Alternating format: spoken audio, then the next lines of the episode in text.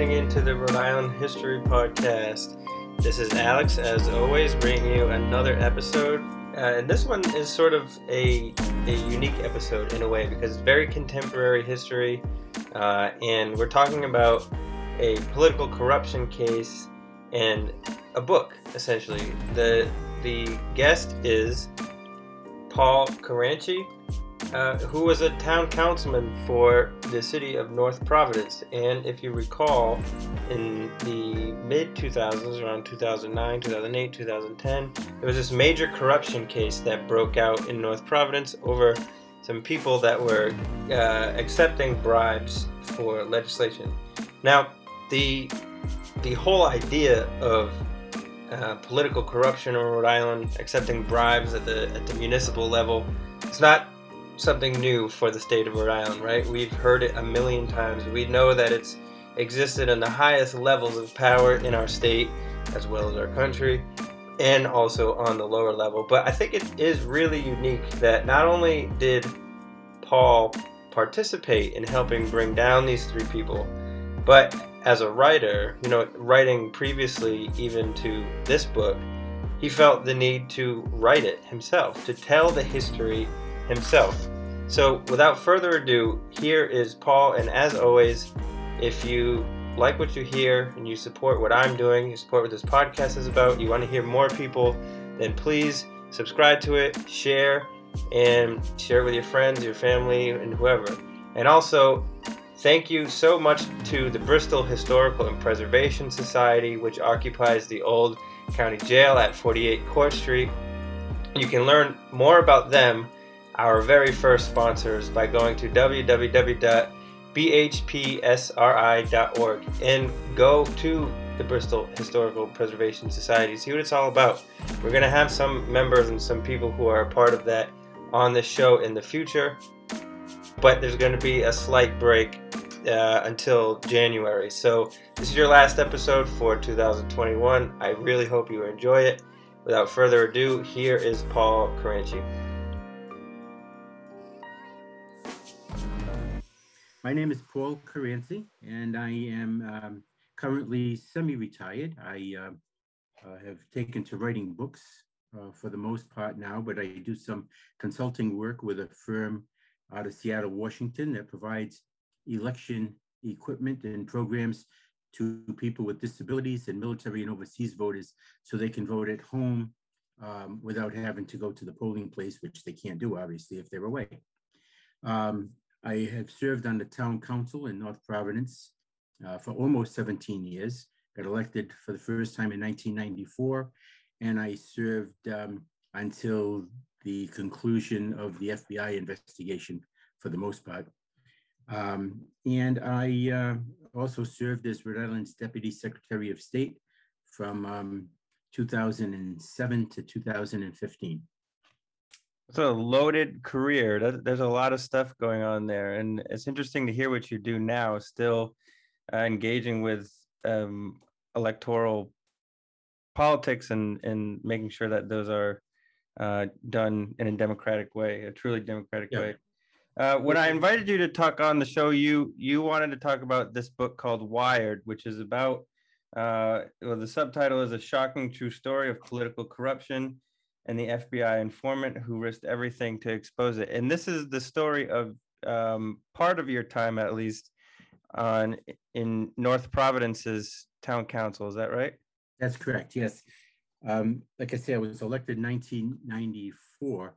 This um, whole FBI investigation didn't happen until um, 2009. Really, it got kicked off.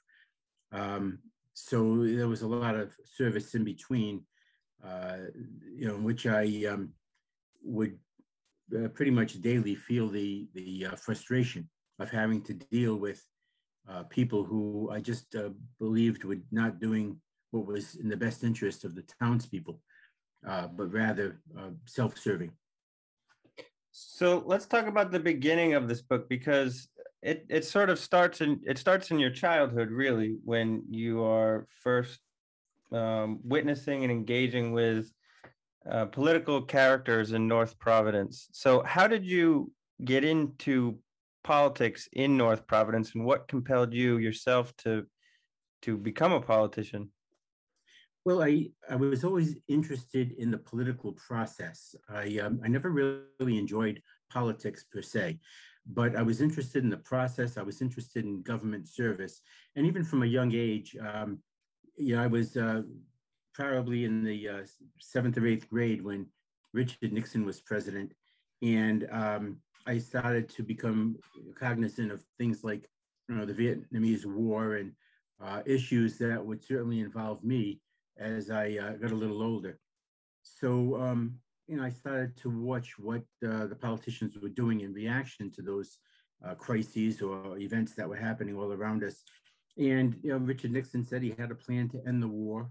Of course, you know, he was um, not telling us the truth then, but I was young and naive, and I certainly believed it. If uh, if somebody that was running for president or was president was saying something, I had no reason to think that people in, in that capacity lied. So I uh, I supported Nixon because of his um, pr- proposals to end the war, and um, as young as I think the seventh or eighth grade, I was out leafleting for him in my neighborhood, and um, of course I live in a predominantly Democratic area in a very Democratic state. Um, I shouldn't say Democratic, Democrat state. So um, you know, being uh, someone that was out there working for Richard Nixon, I was way out of the mainstream for uh, North Providence. But um, I just believed he, he had a plan. I believed him when he said he did, and I, I wanted to support him so we could carry that through. And uh, of course, he won. And then he didn't end the war. and I, I learned a valuable lesson in politics, but I continued to, to be interested in politics at that level, or the political process at that level. So I worked for a number of candidates, uh, acting as a campaign manager for local council people, or just leafleting or stuffing envelopes for uh, citywide, statewide candidates. And um, I just enjoyed myself doing it, and I felt like I could make a little difference. But the more I watched those politicians win or lose, and how they reacted to both, uh, both winning and losing, um, it became evident to me that I might really enjoy that life. Um, I graduated high school. I, I continued to work uh, for candidates throughout high school. And um, when I finally graduated college, I uh, decided I wanted to, actually, it was uh, a little before I graduated college, decided that I wanted to run for political office. And when I graduated college, um, I continued to work for candidates for a while and then decided to run for a local council seat to um, to really make a difference. I'm a third generation resident of um, the same village of North Providence. My family doesn't move much. so my grandmother immigrated here from Italy. She moved to North Providence. My father stayed here. I stayed here. My son and daughter are now both here, as are my grandchildren.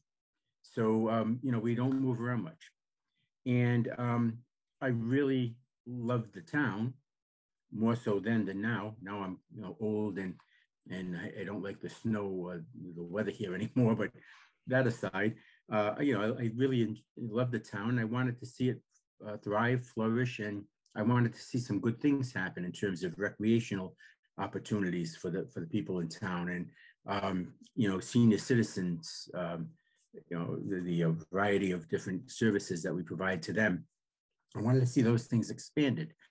Um, and it seemed to me that some of the uh, local council people just weren't really um, looking at the town with any type of vision. It was more, you know, how can I help you, the individual, get what you want? So if somebody wanted a, a zoning change, for example, that would have enabled them to build a house on a second lot that they own that was undersized, that might have really um, increased the density of the neighborhood, might have um, you know, caused increased speeding on the streets or overuse of the schools, that kind of thing. They didn't really look at, uh, in my opinion, they didn't look at those long-term issues. They simply said, okay, well, you own that piece of land and I don't want to see you have to waste it. So yeah, we'll approve the zoning. The planning department worked the same way and the town was just being uh, again, in my opinion, the town was being destroyed by those kind of nuances, those kind of um, special favors that were being done for the select few. Because if you didn't know your councilman or you didn't support him, you weren't going to get that same consideration. But those who were in the know and and uh, supported the right people would get those kind of uh, favors done. Um, in fact, going back um, to our first mayor, Mayor Mancini, um, you know, he was um, when he would pave a street, you know, hire a paving company to come in and, and pave a street. If you needed your driveway done and you were a friend of his, he would have your driveway done, and the townspeople would pay for that unknowingly in their tax dollars. But you know, it was just a short driveway, so he didn't see the harm. He was doing it again. It was back in the day when you could do things on a handshake, you know, and, and there wasn't uh, the kind of transparency that you have today. So a lot of the things that went on in government in the 70s, you never really found out about. It just mm-hmm. happened. And, uh, you know, I, I, I saw that as really hurting the town. It was helping that person, but it was hurting the town as a whole because everybody was paying for that in their tax dollars. And if you weren't one of the favored, you didn't get the, the driveway paved. You had to pay for your own, but you were also paying for everybody else's to get that. So I wanted to bring an end to that kind of um, cronyism. And um, I saw the opportunity in, uh, you know, 1970s, uh, 80s uh, rather. Um, and I, I ran for council a few times, but I lived literally right next door to uh, the mayor, Mayor Mancini, and I was running against his council people. So, um, you know, I was in an area where you just couldn't beat the machine, and I, I never won. So I lost three times when I ran. Uh, I think in 19, it maybe uh, 78 or 82, 84, and 92. I lost three elections. But I, you know, I always in, enjoyed meeting with people and I continued to campaign. And uh, eventually, uh, when Sal Mancini died, uh, he died in office. And um, then a council seat in my district opened up. Someone had to resign. Um, I saw an opportunity, and that was 1994, and I, I won. And from that point, I never looked back. I'd like to think it was because I was a good representative of the people, but in reality, it was probably more because once you won a political seat, unless you did something wrong, people tended to continue to vote for you.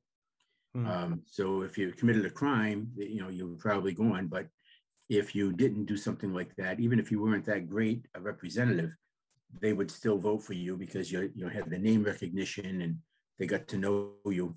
And unfortunately, that's how politics is. It's who you know, and people vote for the familiar face. Yeah, uh, um, Salvatore Mancini seems to be somebody that is a major political presence in your early career. Oh, yeah. Uh, you mentioned him as the the first mayor, but uh, he exists even before then, before he's elected to mayor. So, can you describe a little bit about who who he is? And you know, of course, you were running against some of his people, and you saw a lot of corruption and in the way that he ran things. But it seemed also that he was kind of inspirational in a way, in a weird political way. So, if you could talk a little bit more about him. Sure. Uh, Sal was, um, believe it or not, an anti-corruption candidate when he first started. He started um, his first campaign in North Providence in 1962. I was just seven years old. And uh, Michael Costello was the political boss of the town back then. And Sal came in as a reform candidate, put a slate together, and actually beat Costello and a, a bunch of his people and took over control of the town as a reformer. And of course, he was a reformer for, for many years. And, um, and he did a lot of great things for the town. He really did. But he also did those other things that, um, you know, I think caused harm for the town, like the lack of zoning and planning and all of that, and then doing favors for, for his friends. Um, you know, that had a harmful effect. But he controlled everything. And, um, you know, back when I was uh, just in junior high school, and I wanted to work in the summer. Um, my father suggested that he would go see Sal Mancini and see if he could get me a job, thinking, you know, maybe something in the town, working in a recreation department or public works department or something. But I was too young for all of that. So um, they uh, Sal said, uh, "Sure, we'll take care of him," and he ended up hiring me, hiring me in his hardware store. He owned a hardware store right here in town, Ace Hardware, and um, so he hired me there, and and you know it was it was heavy work for for someone. I was always a, a skinny kid in in high school. Things have changed dramatically since, but when I was um, up until I graduated high school, I was only about 160 pounds, and um, you know he had me um, unloading trailer trucks of you know 50 and 100 pound bags of cement and grass seed and uh, fertilizer and things like that.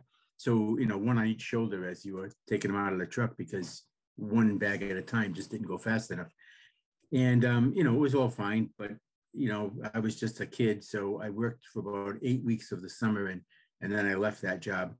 But that's just the way it was in North Providence. If you wanted anything, you had to go see Sal, whether it was a job, whether it was, uh, you know, something to do with your streets, speeding, speed bumps, stop signs, you name it, you had to go see Sal. Now, he was just a councilman at the time because we didn't have a mayor we had a council president, uh, six other council people, and um, you know, as council president, he just controlled everything. So once he got that kind of power, he kind of picked up where Michael Costello, the guy he defeated, left off. Um, he controlled the planning board, the zoning board, the budget committee. You know, every every board in town he controlled. So if you wanted anything, he was the guy that would make the yes or no decision. And um, with that kind of power, he started to um, gain himself a statewide presence. He became uh, chairman of the Rhode Island Democrat Party, um, and he was influential in presidential campaigns in the state of Rhode Island. Um, so yeah, he he accumulated a significant amount of power, and though in in his mind the things he was doing were virtuous and helping people, uh, it's really not the role of Apollo. that you know he was taking on the role of the church as well as government um, and trying to help everybody, uh, including the needy. I mean, he really did. He helped everybody, but at the expense of those people who didn't know him or, or didn't have the connections. And they were paying the bill through their tax dollars. And I just didn't see it as fair. Um, you know, he could have continued to help people without, you know, in essence, stealing money from the town. Uh, and, and that's what it amounted to. So um, yeah, he had uh, a tremendous impact on my early life and, and my early political career. And even after he died, uh, the, the long arm of uh, Sal Mancini extended far beyond the grave. And he still controlled things because his people were still in power. Mm-hmm. And uh, they continued to do the same things he was doing eh, from their council positions and, and school committee positions and whatnot. So uh, by the time you entered politics, uh, I think you said 94 was when I 91st is your first your first win. Um, what were some of the the legislative acts that you were really trying to to work with or to get done? Well, um, I'll go into all of that, but let, let me just back up one minute. I probably should have mentioned this before because it took place before I won but during a council campaign that um, I think uh, was 19, maybe 80, 84 or 86. Um, and it, it was one of the big issues that I was concerned about in town. North Providence had its own municipal landfill. And what that meant to the town was a tremendous savings.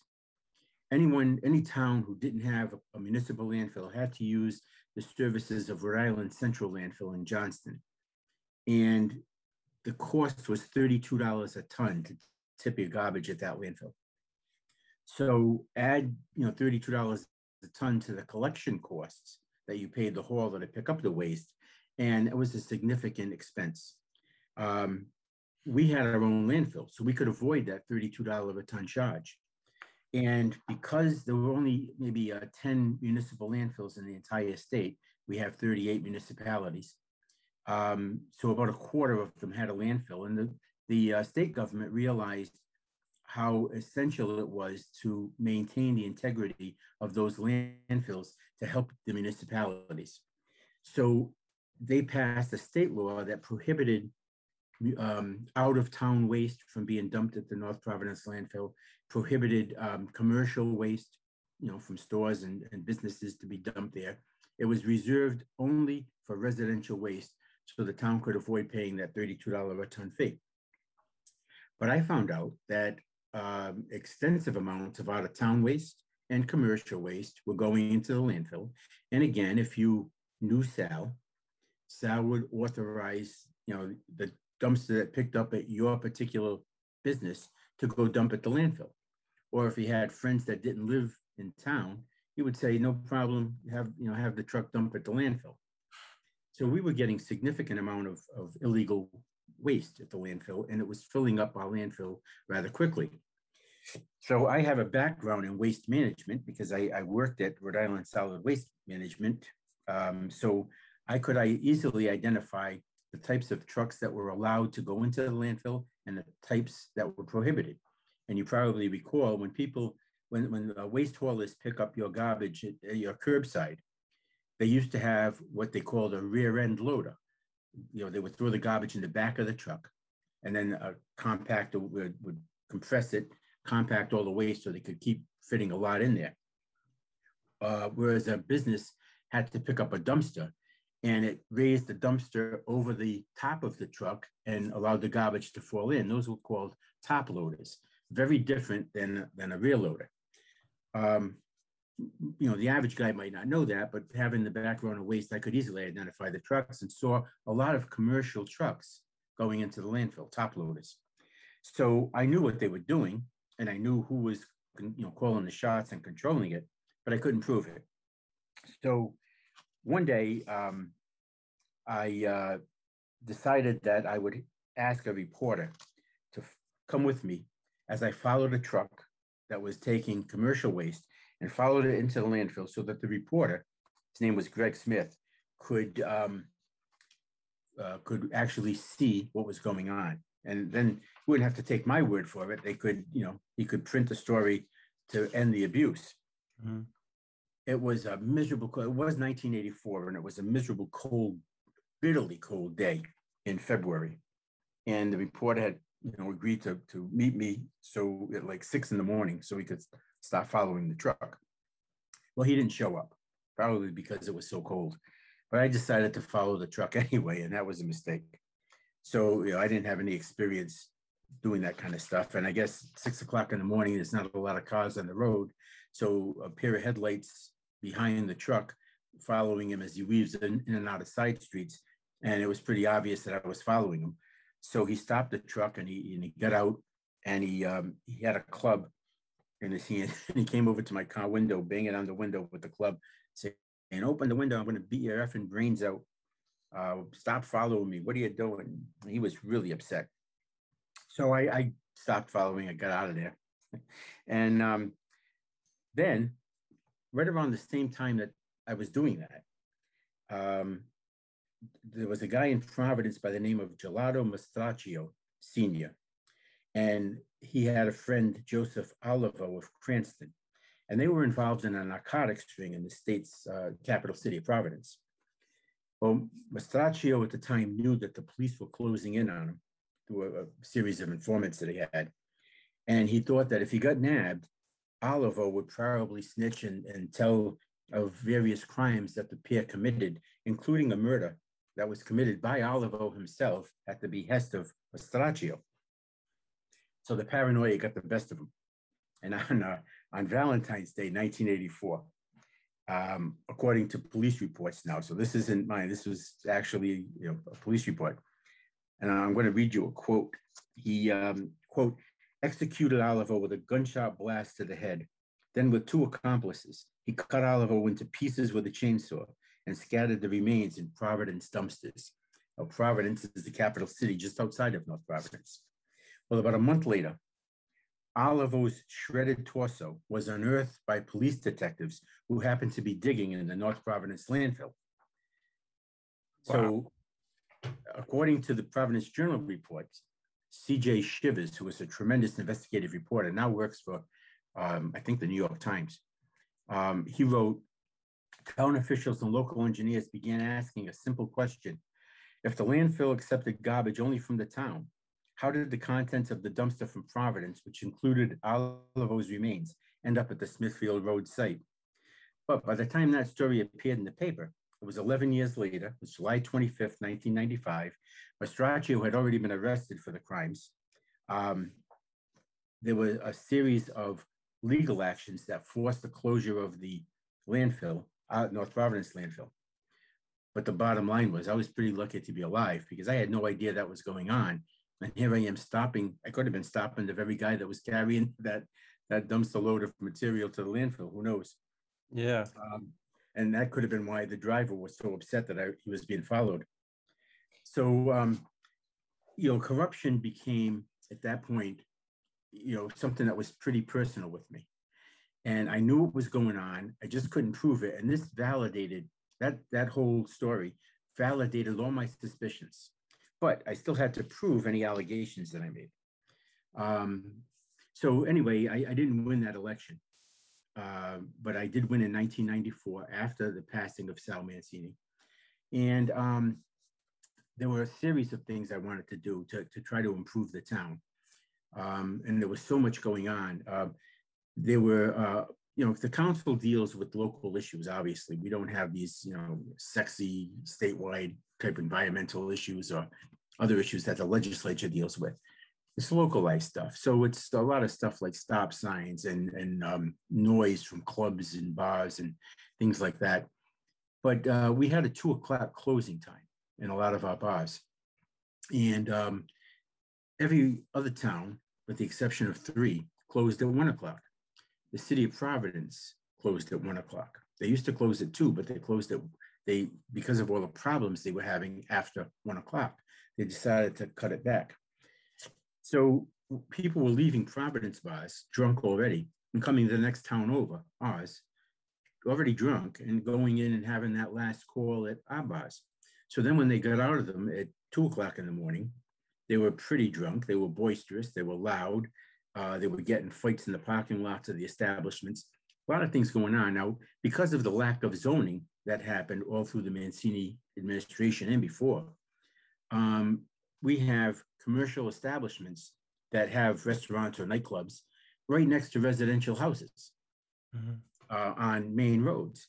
So these things were now a nuisance. You know, when, when you're trying to sleep at two o'clock in the morning and there's a fight going on in the parking lot, and bottles breaking and motorcycles revving their engine and uh, police sirens coming in and all this stuff.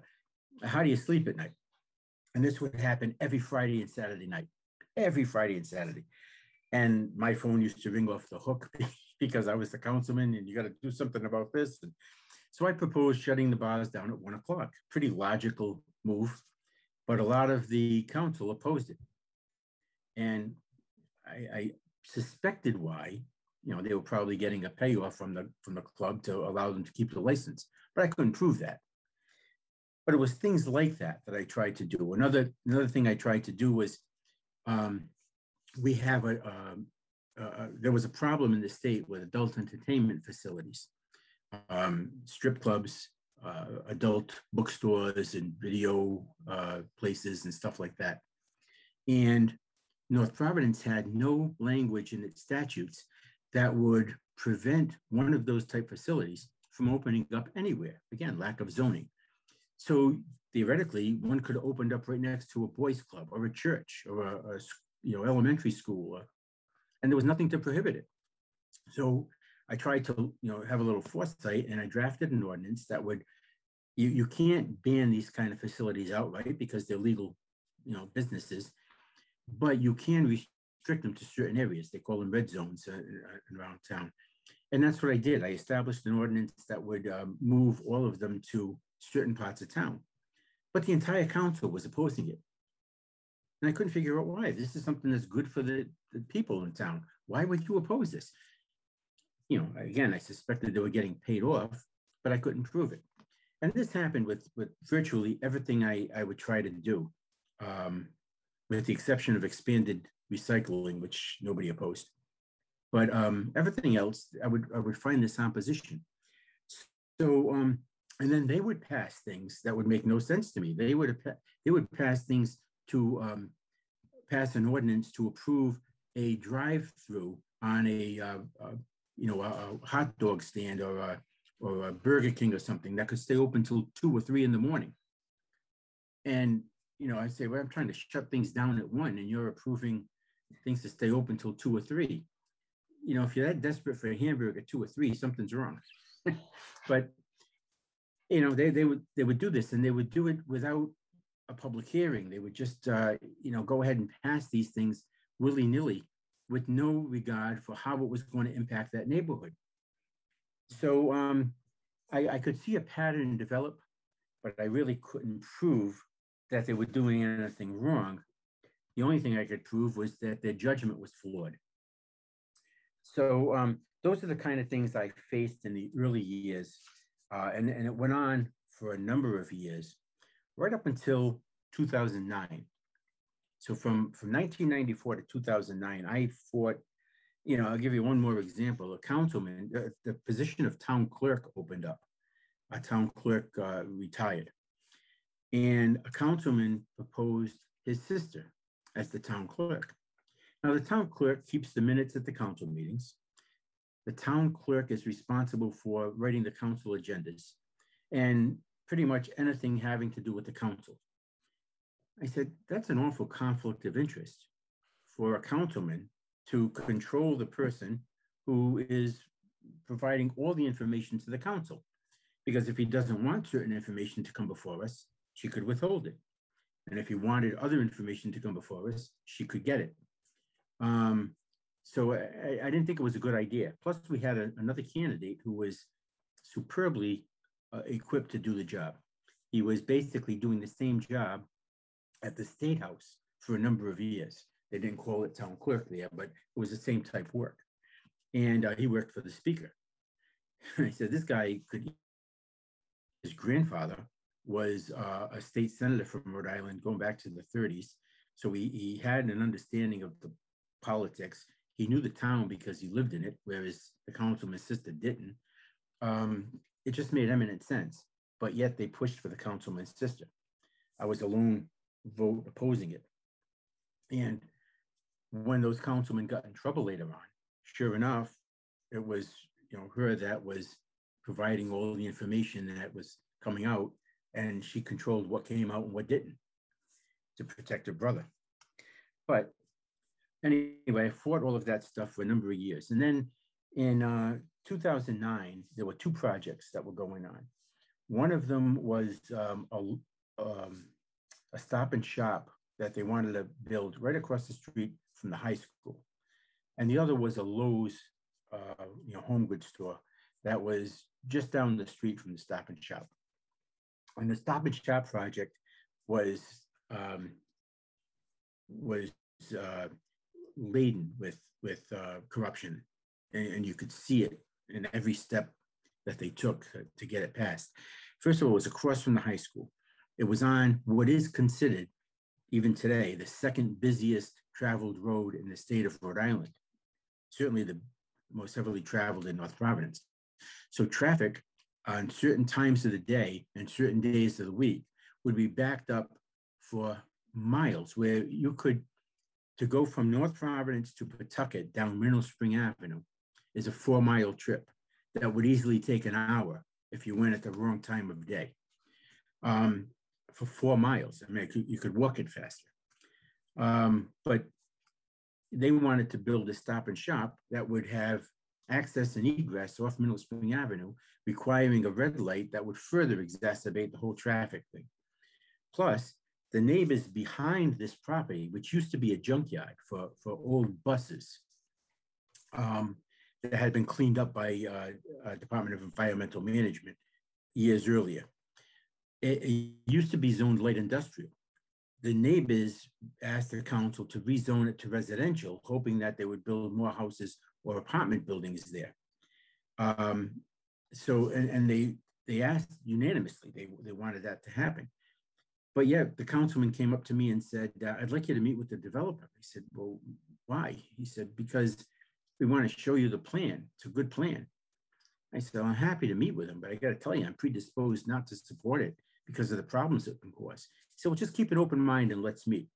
I said, okay. So we sat down with the developer all the councilmen did at different times. He, this one councilman took all the others in to meet with the developer. Developer's name was Richard Baccari. and uh, Churchill Banks is the name of his firm, his construction firm. Um, so he um, he was developing the Stop and Shop there, and he shows these beautiful plans, color plans with trees and shrubs and you know the the facilities set back off the road and you know nice walkways and you name it. Of course, on paper they always make it look beautiful. It doesn't look anything like that when it's actually developed. But um, you know, he shows the plans and he says to me, uh, "Yeah, and the neighbors are supportive." I says, "The neighbors are supportive.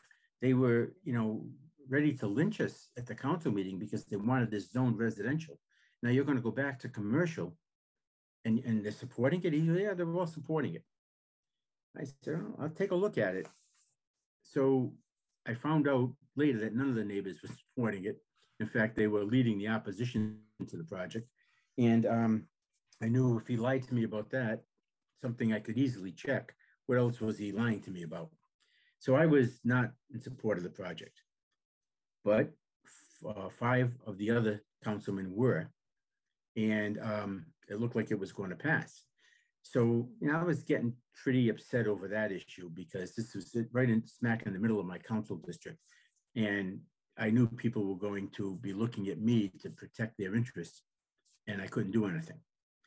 So um, that was one project. At the same time, there was the Lowe's being built, just you know, probably 100 yards further down Mineral Spring Avenue, same side of the street. Again, would require another access and egress onto Mineral Spring Avenue. It would have, um, you know, maybe a red light that they would need over there as well. Um, just more to hold up traffic. And I, um, I wasn't looking favorably on that issue, but the developer met with the neighbors and the town officials several times and tried to work out all of their concerns. And although I wasn't happy with the outcome, the neighbors were. So I said, okay, uh, if, if you're happy with it and, and you're going to be the most impacted by it, I'll go along, I'll support it and I'll, you know, and they asked me if I would continue to watch their backs to make sure that things didn't change, at, you know, in the dead of night. Um, and I, I agreed to do that. So we were at one meeting of the council, and um, one of the representatives from Lowe's gets up and says, "Oh, we got to move. The, uh, we, we need an easement on the street, on one of the side streets, and we have to move the retaining wall that we propose to build closer to the side street." well, wait a minute, I said, the side street, they acquired all of the properties on that side of the side street to, uh, you know, abandon them, knock down the houses. And they said this was going to be a park area with trees and grass, park benches. And then there was going to be a six foot high stockade fence and arborvitae planted in front of the fence, a foot and a half apart. And on the other side of the fence was a 30 foot drop. So there'd be a 30 foot retaining wall and the fence would be on top of that wall. And then the building would be built 30 feet below at the bottom of the, the uh, retaining wall so that you wouldn't even see the roof of the building from the houses that remained on the other side of the street. So that's what sold the neighbors.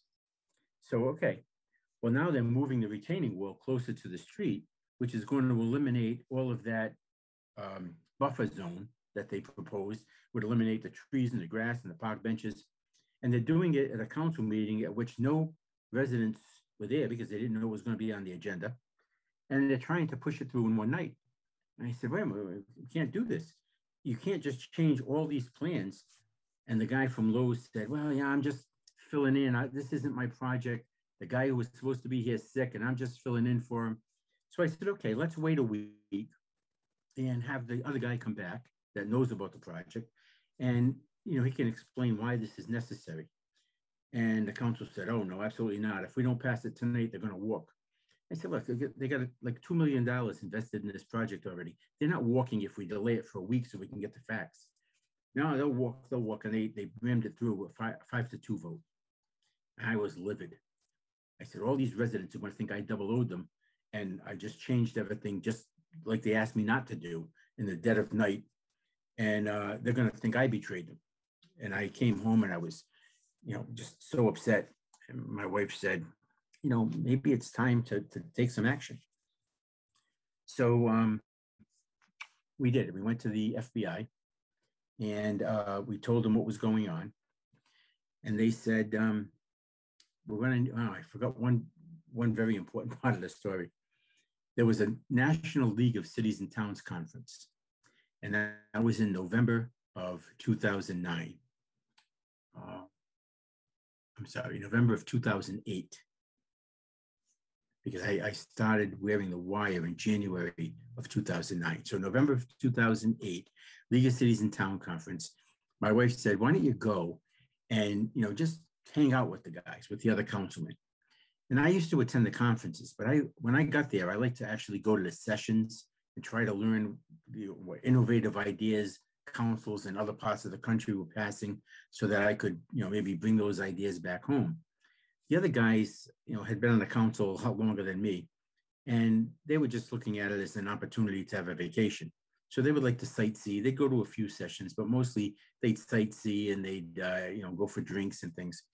So I said to my wife, I, am not going to do that unless you come with me, because I want you to see what what I'm dealing with. So she did. She came, our expense. We, we paid her expenses, and, and um, we had dinner as a group one night at the PF Chang's restaurant in Orlando. And after dinner, we were supposed to go for drinks. And they said, uh, we don't know where we're going to go. So, uh, you know, so go back to our rooms. We'll figure it out. We'll give you a call. Well, they never called. Everybody else went, but they, they kind of left us out. So, but they went to the Blue Heron in Orlando and they had drinks. And during the course of those drinks, one of the councilmen was at this point of the, of the night, you know, pretty, pretty drunk, not like staggering drunk, but, you know, feeling no pain for sure. And he stood up and, and put his arm around two of the other councilmen and said, um, you think we're going to pass that stop and shop proposal uh, in December? I was really counting on the money for Christmas.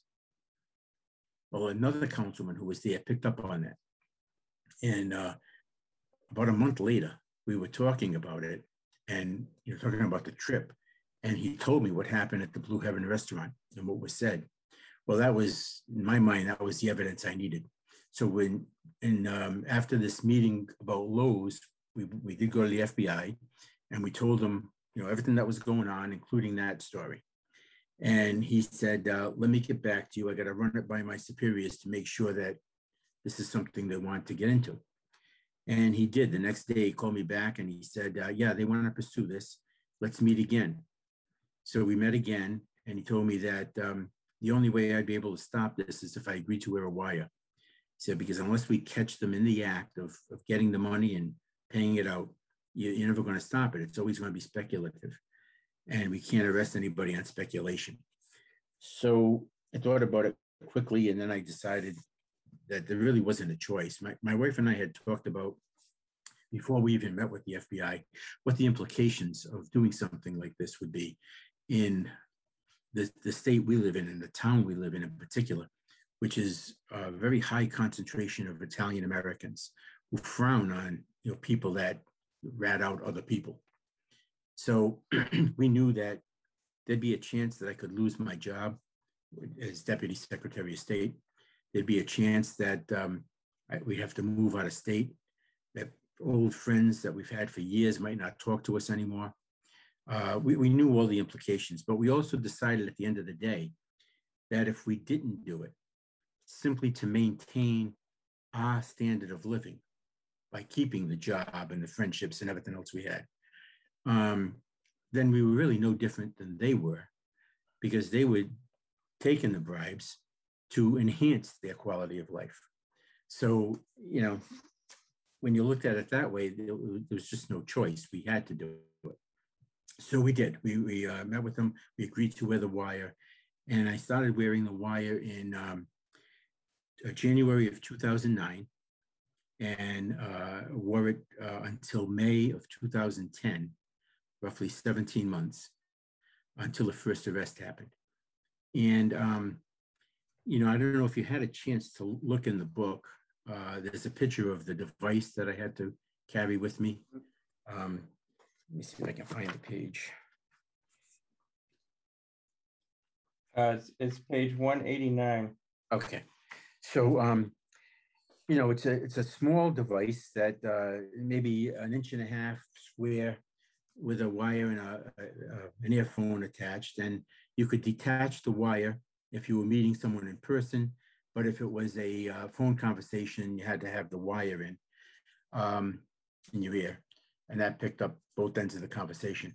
and I wore that, uh, like I say, for the 17 months, but it was very intrusive because um, whenever I met with or spoke to any one of the three councilmen that were the principals involved in this, I had to get permission from the FBI to activate the device uh, because it wasn't always on. I could only activate it when I was in the presence of any one of those three or on the phone with any one of those three.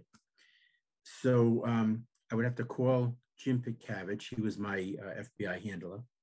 And um, he would say, uh, yep, go ahead, activate the device. So let's say I got a call from um, one of the councilmen, uh, John Zambarano. And um, I would have to let that call go into voicemail because I couldn't pick up without activating the device and I couldn't activate the device without permission. So I'd let it go into voicemail and he might say, Paul, call me back. Okay, so now I got to call the FBI, get permission to activate. When I activated the device, I had to leave a preamble. This is Paul Caranci. I had a, I was supposed to use my code name, which was Coupon. Don't ask me why, but the code name was Coupon. Um, so I was supposed to say, this is Coupon. It's um, five o'clock on Saturday, uh, July 25th. And I just received a call from John Zambarano. I'm going to, going to call him back now. And then I would have to dial my phone with the device so they could hear the tone of which numbers were being dialed to, to know that I wasn't calling a friend of mine who was going to pretend to be John Zambarano. Mm. Um, and then it might go into his voicemail. And if that was the case, then I had to call back the FBI and say, what do you want me to do? And sometimes he'd say, let the device run for another five minutes and see if he calls you back. If not, then deactivate it. Or he might say, deactivate it and let him call back and go into voicemail and then call me back and we'll activate it again. Um, if I deactivated it, I'm sorry, if I if I left it active and I got the call back, uh, then the phone conversation would be recorded. And I would then have to call the FBI and say, okay, I just got off the phone with him. And um, he'd say, deactivate the device. And I'd have to do a postamble. This is Paul Caranci. It's Saturday, uh, June 25th. And I just completed the call to John Zambarano and I'm deactivating the device and then shut it down. Uh, so it was all that process just to get a phone call. And sometimes these phone calls were, hey, did you see the Celtics game last night? so, but that's the, but the process I had to go through. So it was very intrusive. It was one night in particular. I was out to dinner with four friends, uh, me, my wife, and, and, two other couples that have been lifelong friends. They're they're in the book as well. And um, we, we just ordered our food, and I get a call from one of the councilmen. So I have to excuse myself, leave the building, go back to my car and I'm sitting in the car and sure enough, it went, you know, back and forth like this, where they, they didn't call me. I went into my voicemail, I called the FBI, called him back, went into his voicemail, had to leave it running for a while. And well, I got back to the table, everybody was done eating. And how do you explain where you were? I couldn't tell them where I was. So I just had to go to the bathroom, guys. Sorry, you know, for an hour. but you know, that's that's what I had to do for 17 months. It was just a real overwhelming intrusion. But we got through it. Oh, go ahead. Oh, do you want to ask a question? Yeah. Did you did you have like uh, close calls, close encounters with the people that you were trying to record when mm. you were with them in person? I certainly did. There was one case in particular. Um, well, go go way, way back to the beginning, back to January of uh, 2019. Uh, I'm sorry, of uh, 2009, when I uh, first started wearing the wire. And I had to meet with John Zambarano at a Dunkin' Donuts. And he was going to tell me whether or not they would allow me to be part of the conspiracy with them. Because I had to get the acquiescence of all three council people to become the fourth vote for them. Mm-hmm. See, four votes was a key because the council had seven votes, seven seven members. So you needed four to get a majority. They had three just among them, But that meant that every project in which they, they wanted to get a bribe or a kickback, they had to convince a fourth man to go with them. But if I was their fourth, now it's automatic. You don't even have to talk to the other three. So um, there was an advantage to them. Of course, the disadvantage is the more people that know that you're doing something wrong, the more chance there is of the, the word getting out. So they did approve it, obviously. And um, this night uh, was the night before the, the council vote to uh, for the Stop and Shop project. And um, it was in February of uh, 2010, uh, uh, February of 2009, rather. And um, we met at Dunkin' Donuts, and he said when he got in there, I had picked a nice seat. the FBI wired me all up. You know, they had they cut a button off my shirt and they inserted a camera that looked like a button in the place of the button that was missing, attached to the wire that went down into my pants.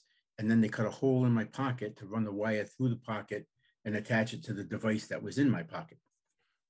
So um, I was all ready and, and I picked a seat that was under a light so that the camera could pick up the, uh, the visual with ease. And when he came in, he bought a coffee and uh, said, come on, let's go for a ride. And I'm thinking, oh God, he's going to take us to somewhere and, and they're going to frisk me and they're going to find this thing and I might never come back. And I was really scared. Um, but we got in his car and instead of going for a ride, he, he just said, yeah, you know what, let's talk here. And the first thing he said to me was, You're not recording this, are you? And I said, Oh, John, come on.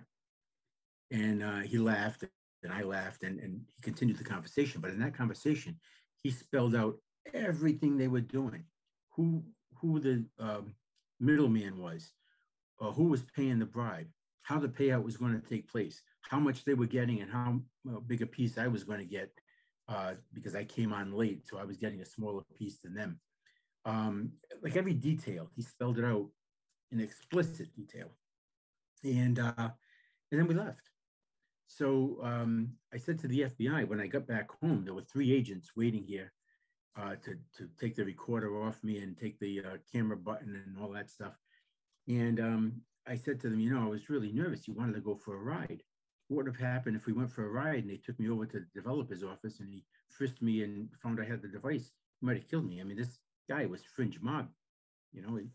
Um, so he might have killed me.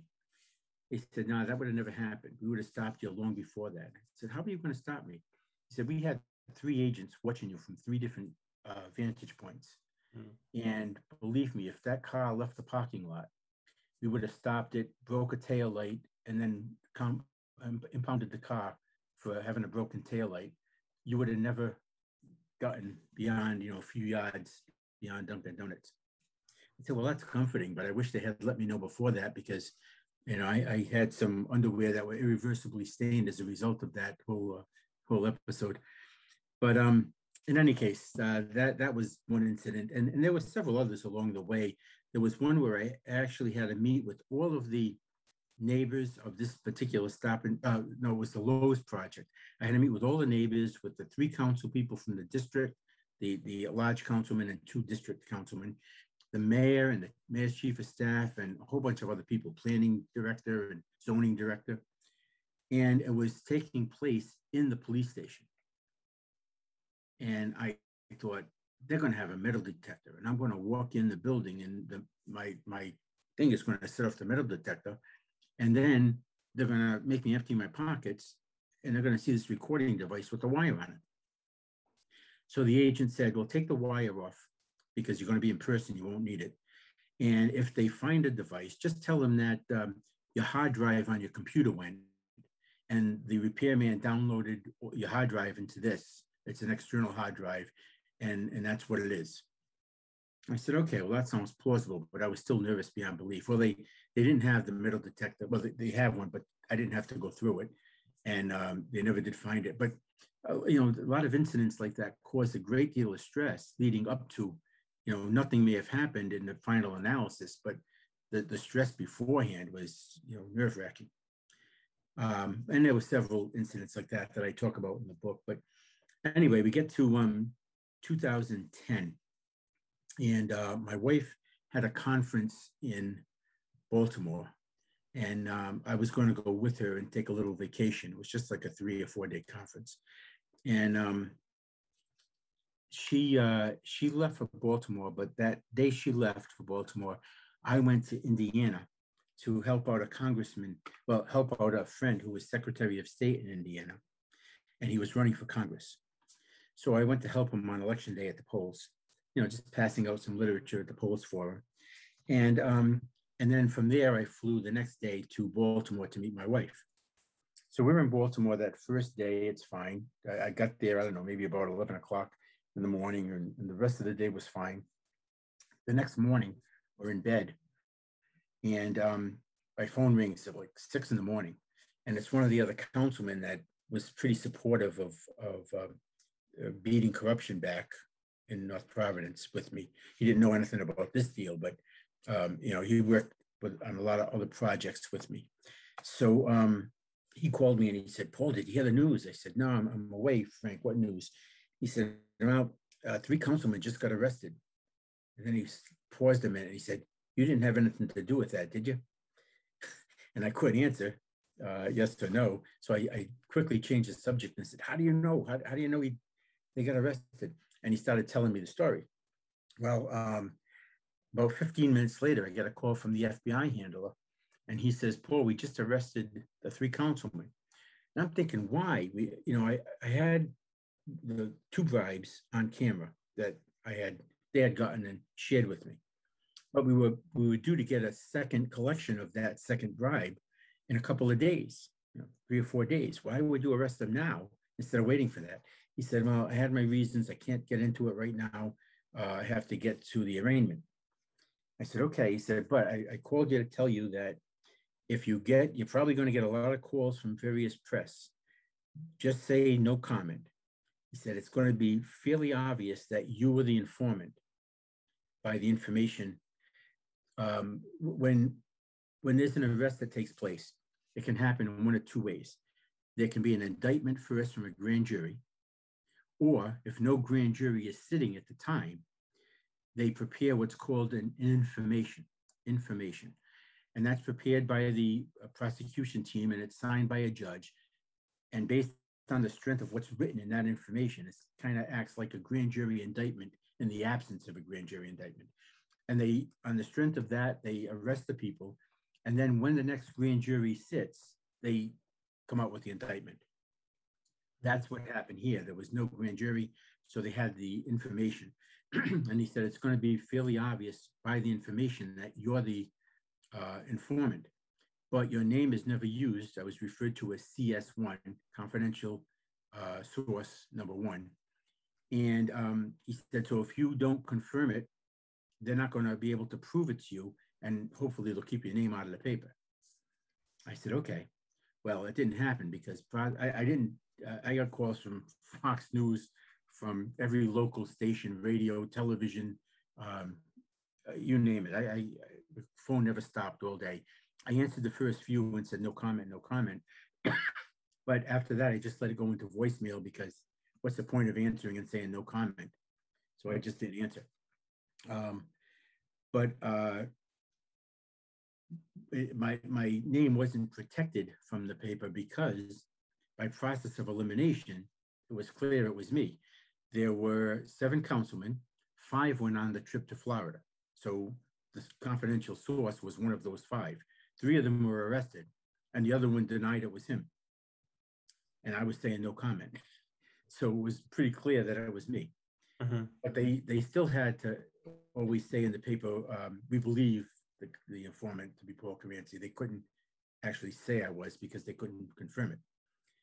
Um, but anyway, uh, that that just opened Pandora's box, and and from that point, my life is it was changed that day, and it's never been the same since. In fact, I was concerned because we were in Baltimore, as I said, and my daughter was using my car while I was away. I have a, an SUV, um, so she was using that, and I'm thinking, uh oh, they got arrested.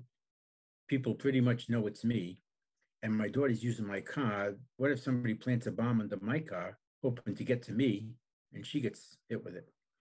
So I called the FBI and I told them I was really concerned about that. And they said, don't worry about it. We'll send a team there and we'll, we'll sweep the house and the cars to make sure everything's okay. And then we told my daughter to, you know, and everybody else that was in my house, my daughter and my, uh, my mother-in-law, to go somewhere else and, and, not stay here for until we got back. And they did that.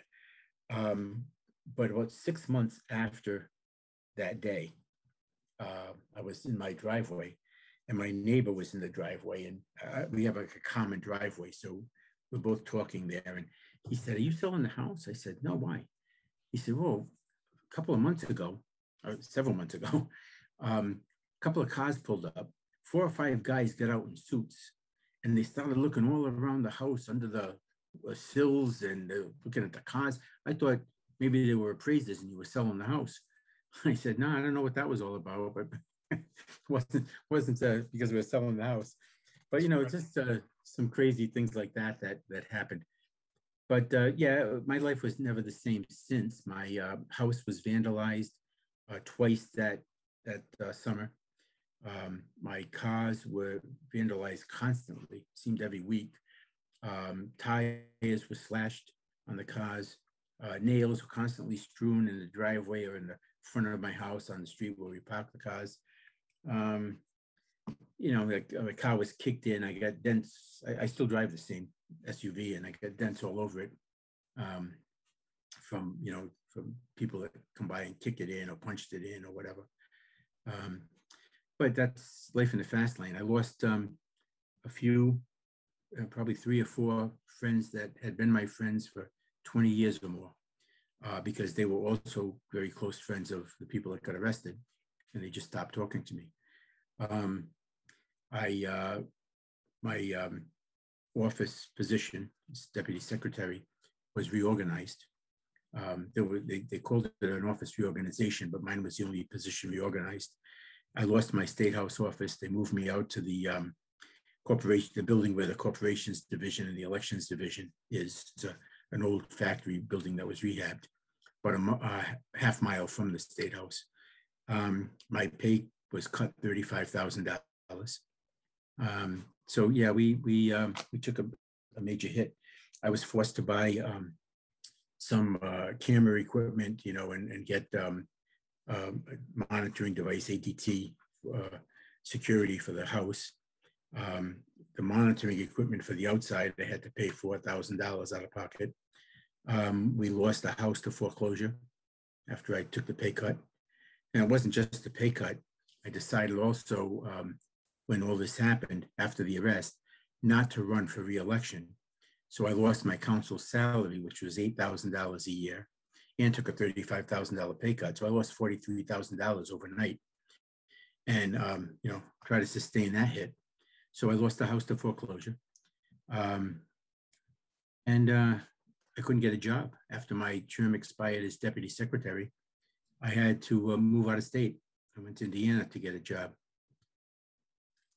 What? Um, so, I mean, you mentioned before you decided with your wife that this was the right thing to do, but it seems like, you know, not saying that you wouldn't have made that decision, but it seems like there was a lot of um, consequences that happened that like nobody could foresee, you know, like losing friends, losing income.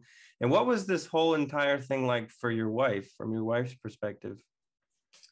Well, um, she, you know, she was very supportive, obviously, all the way through. It's not something I would have done in a vacuum because I knew the conse- the potential consequences, and, and we did know about losing the friendship. I mean, we talked about all that beforehand, and we just decided that we had to anyway because we'd be no different than them if mm-hmm. we didn't.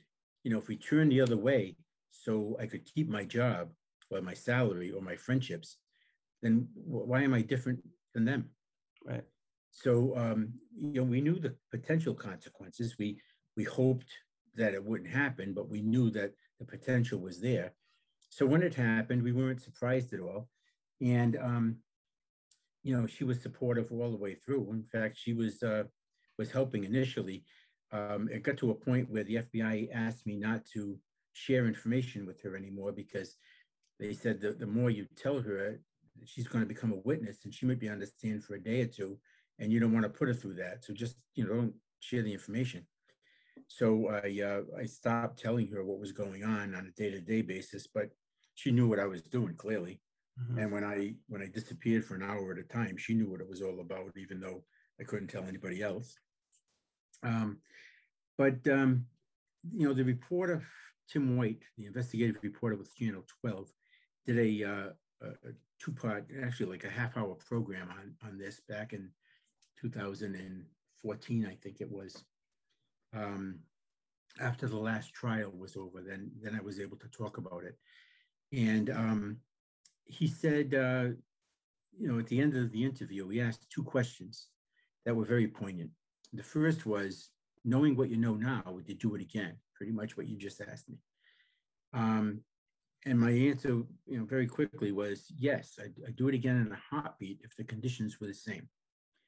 Meaning, if I had a fiduciary responsibility to my constituents, um, and you know, rather than violate that responsibility, yes, I would do this again. Um, the second question he asked me was, uh, "What was the hardest part?"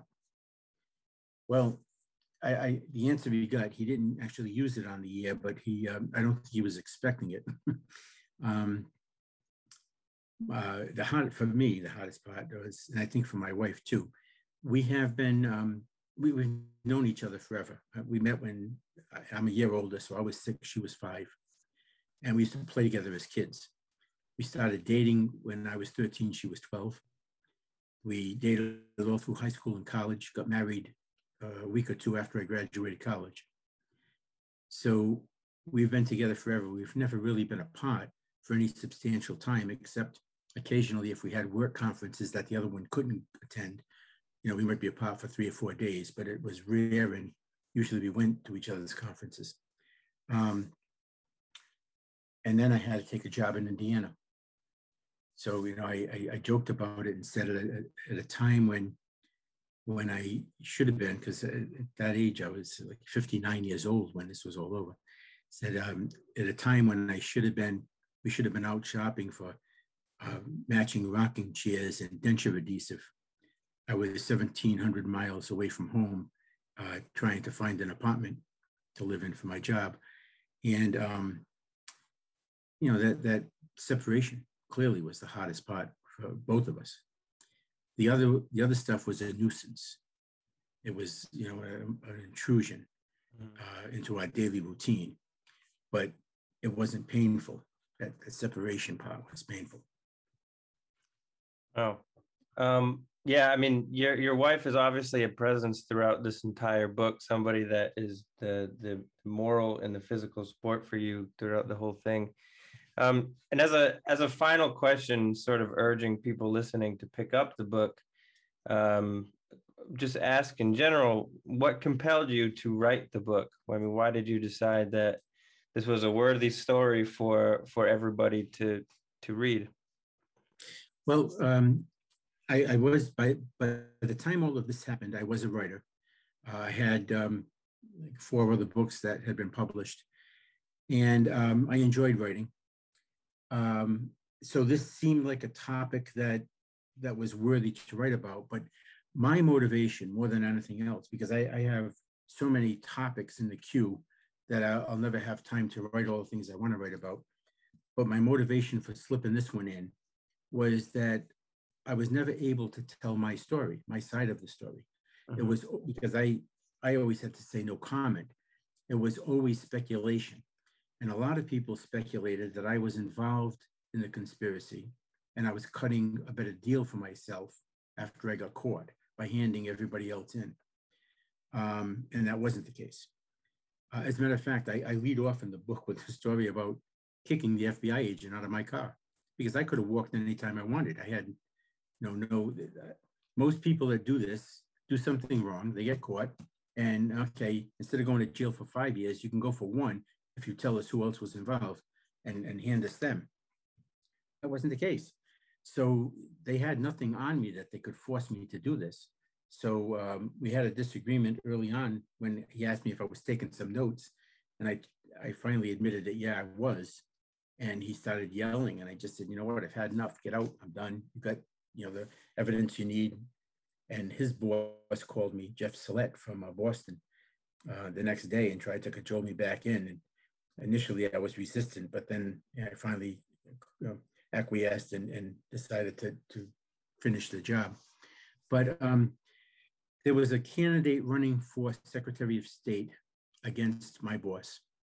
And um, during the campaign, he said that I was a high paid staffer on his staff, that I was corrupt, that I had, um, you know, gotten caught and turned everybody else in to cut a better deal for me.